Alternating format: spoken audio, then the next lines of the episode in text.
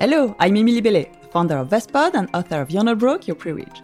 Welcome to The Wallet, our new seven-episode mini-series where we take your most pressing questions to financial advisors.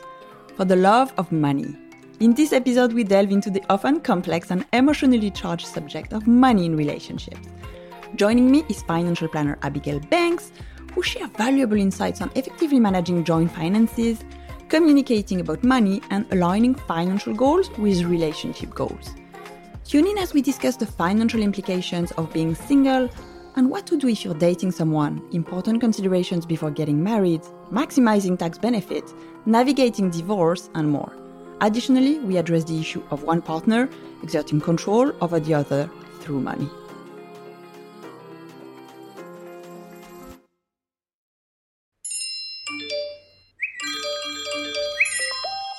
I'm often asked, how do I find a mortgage broker, financial advisor, or an accountant I can trust?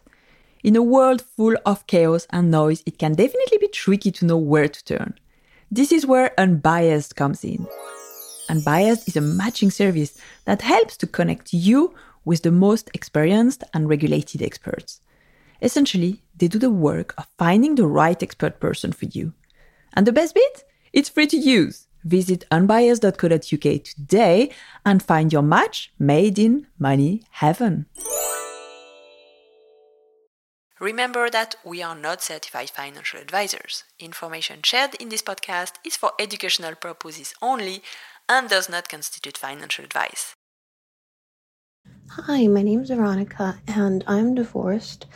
Um, I was wondering what are the sort of checklist of things to look out for uh, when you are getting divorced and how do you navigate i guess a lack of maybe perhaps financial trust in a new relationship if you had previously bad experiences with your ex-partner?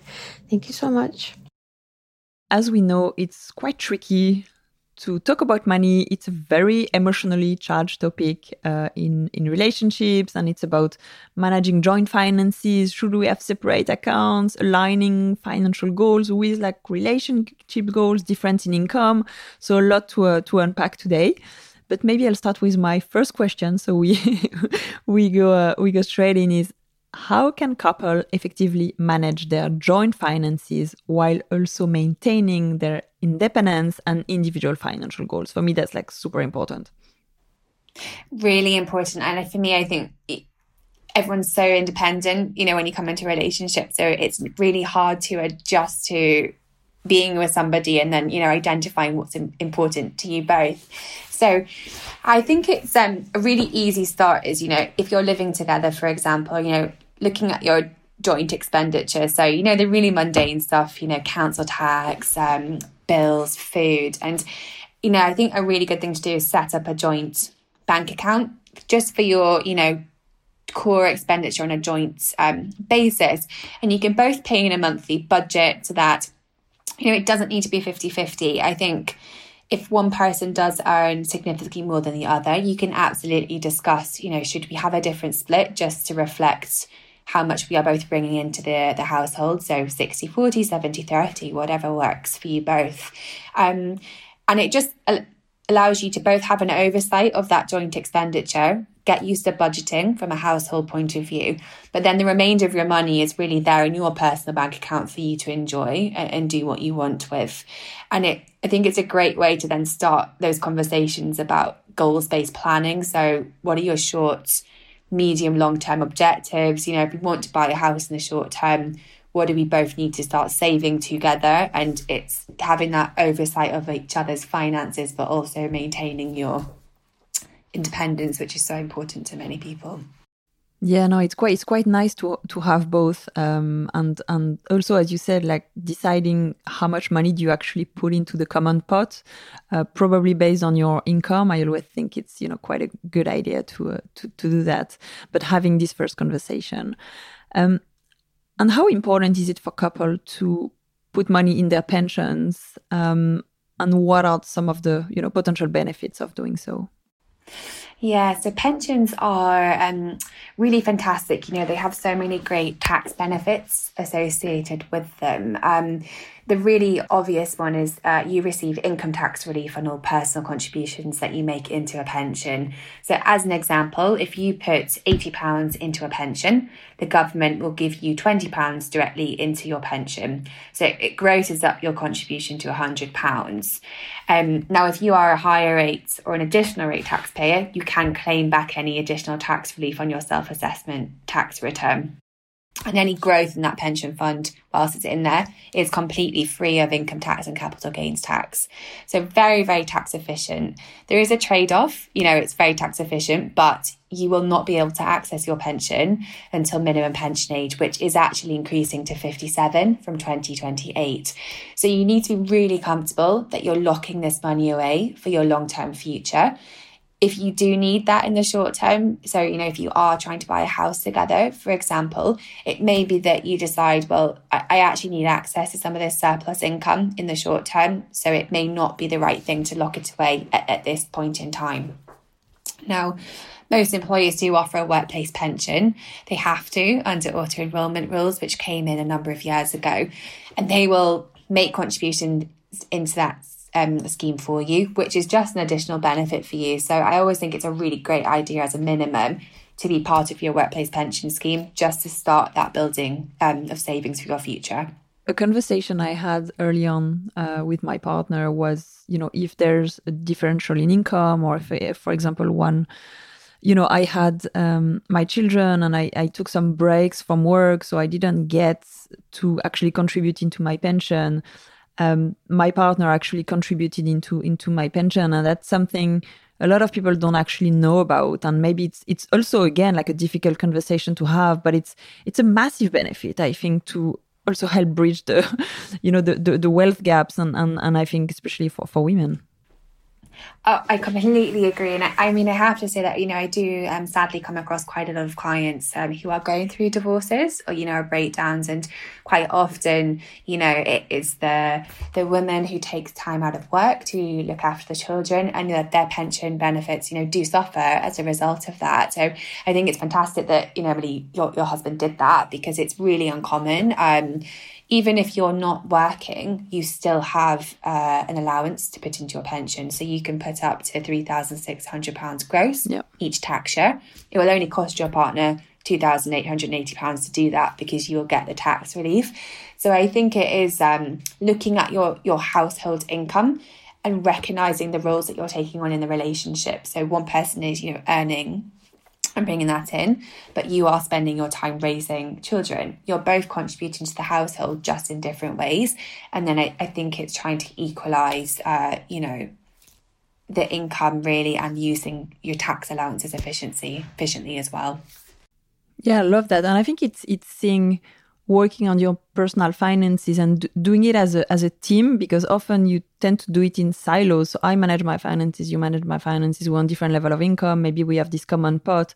But i think it's thinking like beyond in terms of you know estate the assets you're building. Can you actually help each other? Because if one of you is very poor in retirement that's not going to help you you know you or your relationship anyway. So i think it's you know starting to have this conversation very early on Completely. I, know the retirement point's a really interesting one. So, you know, if you get to, you're both, you know, 10, 57, and one person has all of the, the assets in their name, you come from a pu- purely kind of unemotional point of view. You know, you've got one person with loads of tax allowances that you can't utilize because you don't have any assets in their name. Yeah. So really, it, it's it's utilizing these to make it as tax efficient as possible, both now, but also when the future, when you come to draw down from the money that you've built up.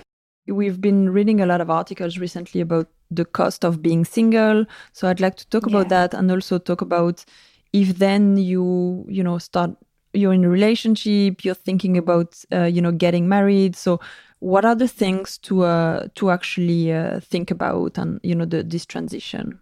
Yeah, so being single, um, you know, it, it, it is more expensive. I was thinking about this earlier, and you know, naturally, there are a lot of expenses in life that are fixed, particularly when it comes to, um, you know, household. So if you have rent, that is fixed, whether you're single or in a relationship.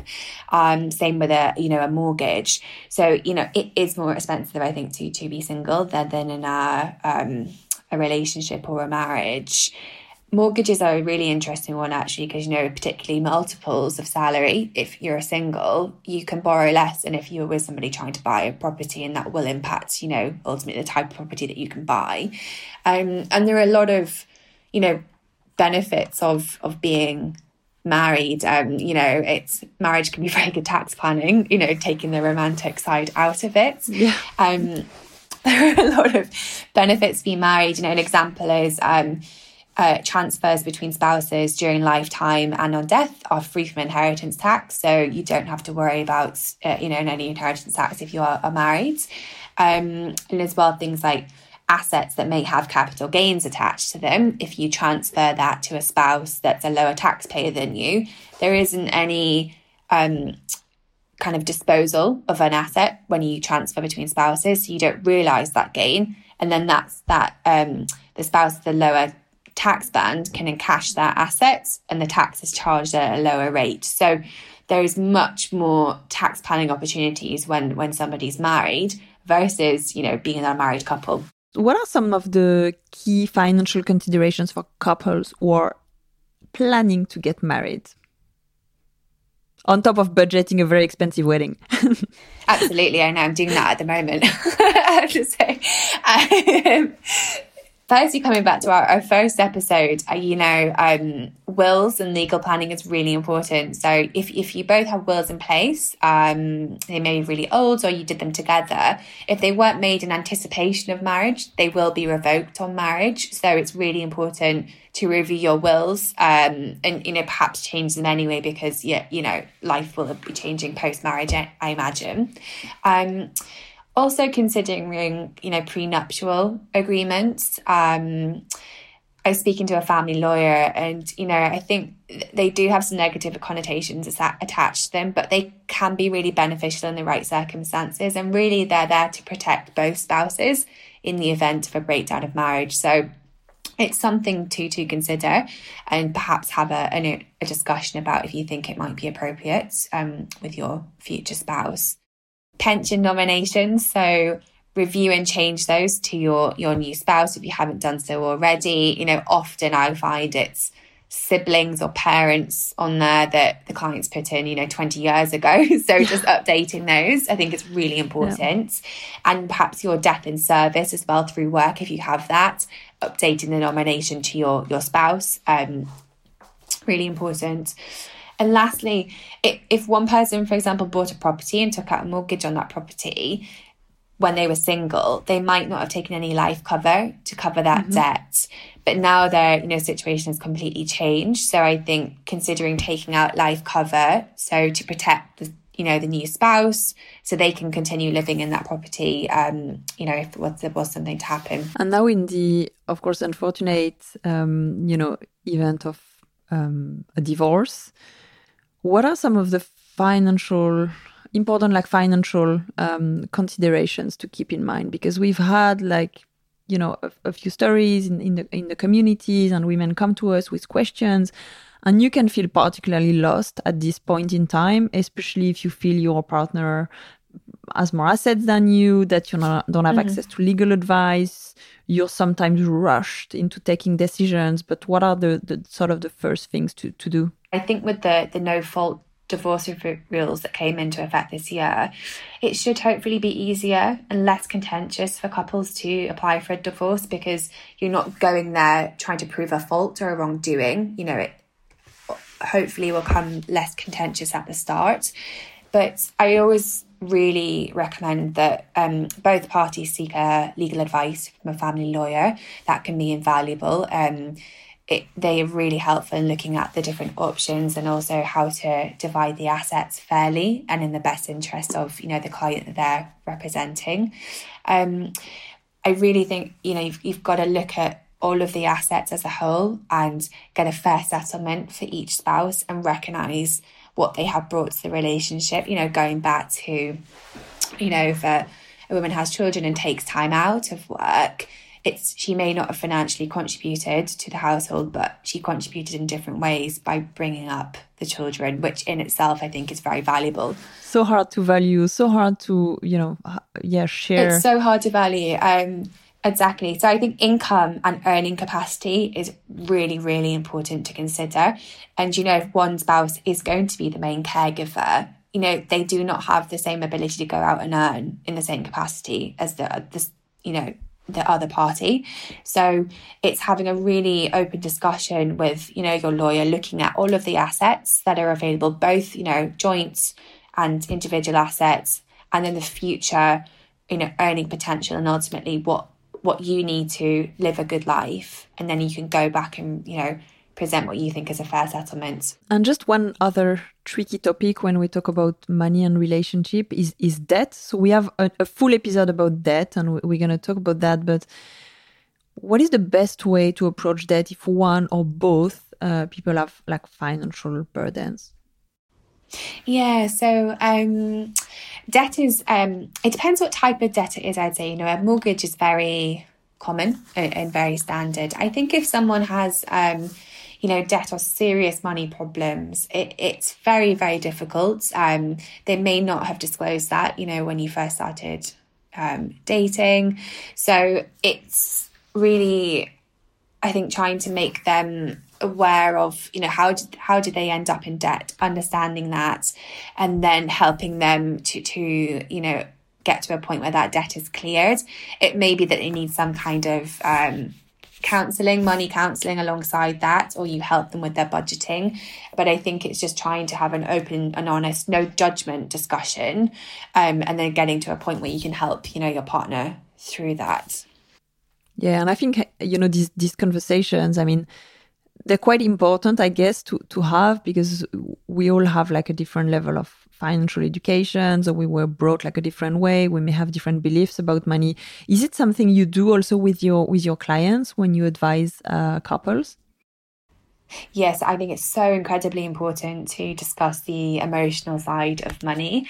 It can provide you with, you know, real insight into why you know that person might react a certain way or have certain views. You know for example i've got a client um, when she was growing up her family had serious money problems and there was points where you know they, they didn't have any money at all. And now she is incredibly risk averse you know she risk to her is she doesn't want to consider it. You know financial security is everything to her. And i think it's if we didn't know the background of that we wouldn't fully appreciate um, why she was reacting so, you know, strongly to even, you know, discussing investment risk. Um, so you can really understand the anxiety some people have about money and understand what is driving their viewpoints, and then hopefully, you know, help them through that. What are some make it or break it compromises when it comes to relationship? are most issues um, actually workable? Oh, it's such a good question. I was, um, so I really think you you do need to be on the same page broadly when it comes to you know financial objectives and approach. I think if you are incredibly different, then it's probably um, going to be difficult to have a you know a joint financial journey together. So um, I honestly think if know, for example, if somebody wants to take out, you know, a million pound mortgage to buy a house and the other person doesn't feel comfortable at all about that, it is going to cause, you know, major strains on your your relationship. So I think again, having those conversations early, you know, how do you feel about certain um, types of, you know, finances, what what is driving those emotions will hopefully get you on the same page to then move forward together. Yeah, I think it's also making a few compromises and uh, lowering your expectations sometimes and uh, having these conversations. And I think just respecting why, um, if, if it's an absolute no go for somebody, you know, you've got you've got to respect that um, because it, you don't want to push somebody down a, a, route that they ultimately feel really uncomfortable with. Yeah. And yeah. I, I have seen that, you know, not so much with clients that look after, but perhaps once they've left a relationship, for example, and they start opening up, there's been scenarios where they didn't fully understand what was going on or felt feel comfortable with, you know, the, the finances. Um, uh, so yeah, I think getting on the same page at the start is incredibly important. Yeah.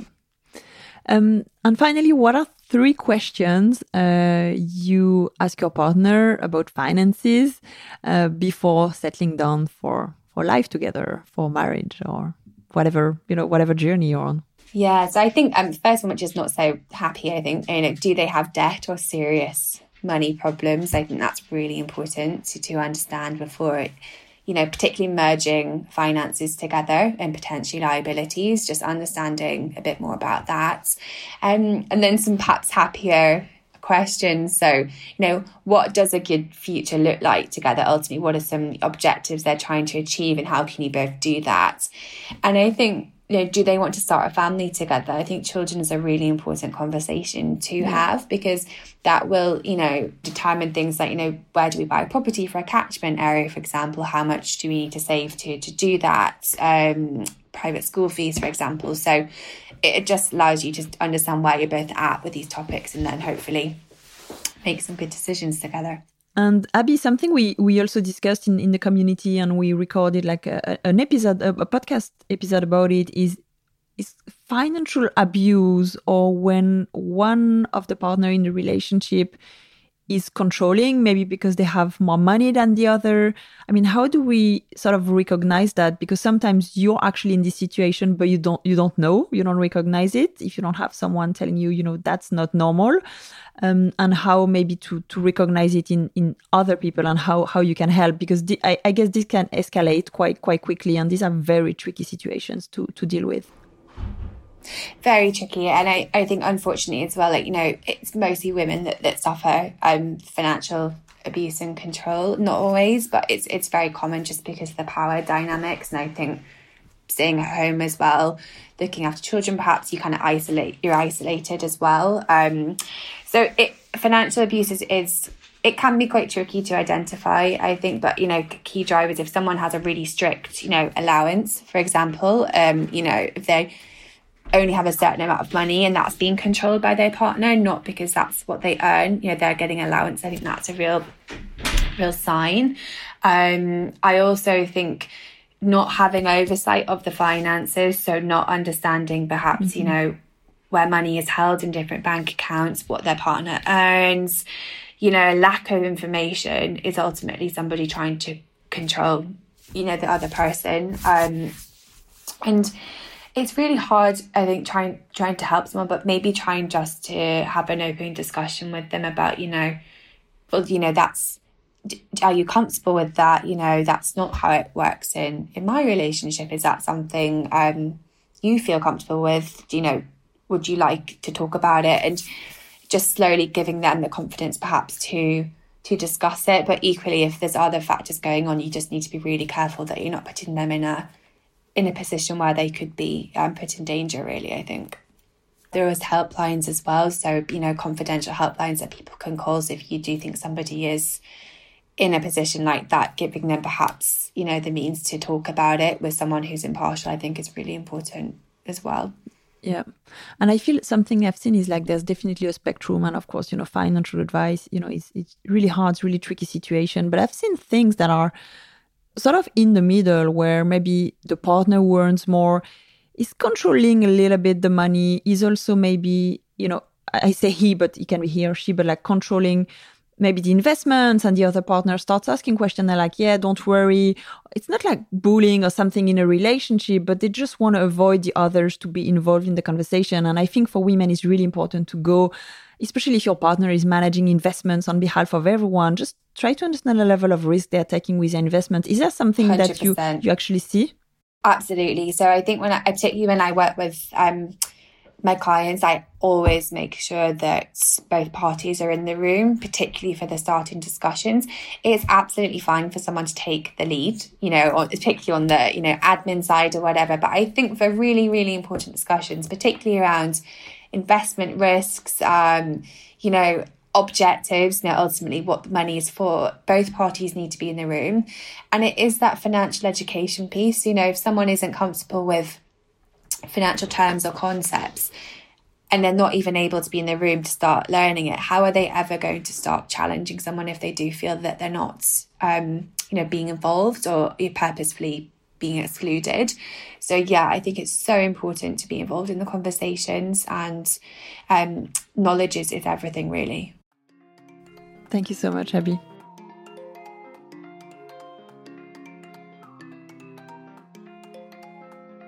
Thank you for tuning in to this episode of The Wallet.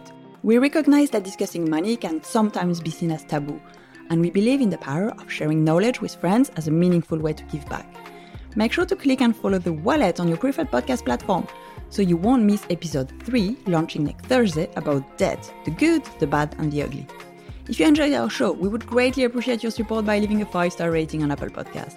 Lastly, make sure you mark your calendars for upcoming live webinar on financial advice on July 20th, where we'll explore the ins and outs of working with a trusted advisor. You can sign up for free via the show notes or on Vestpod.com.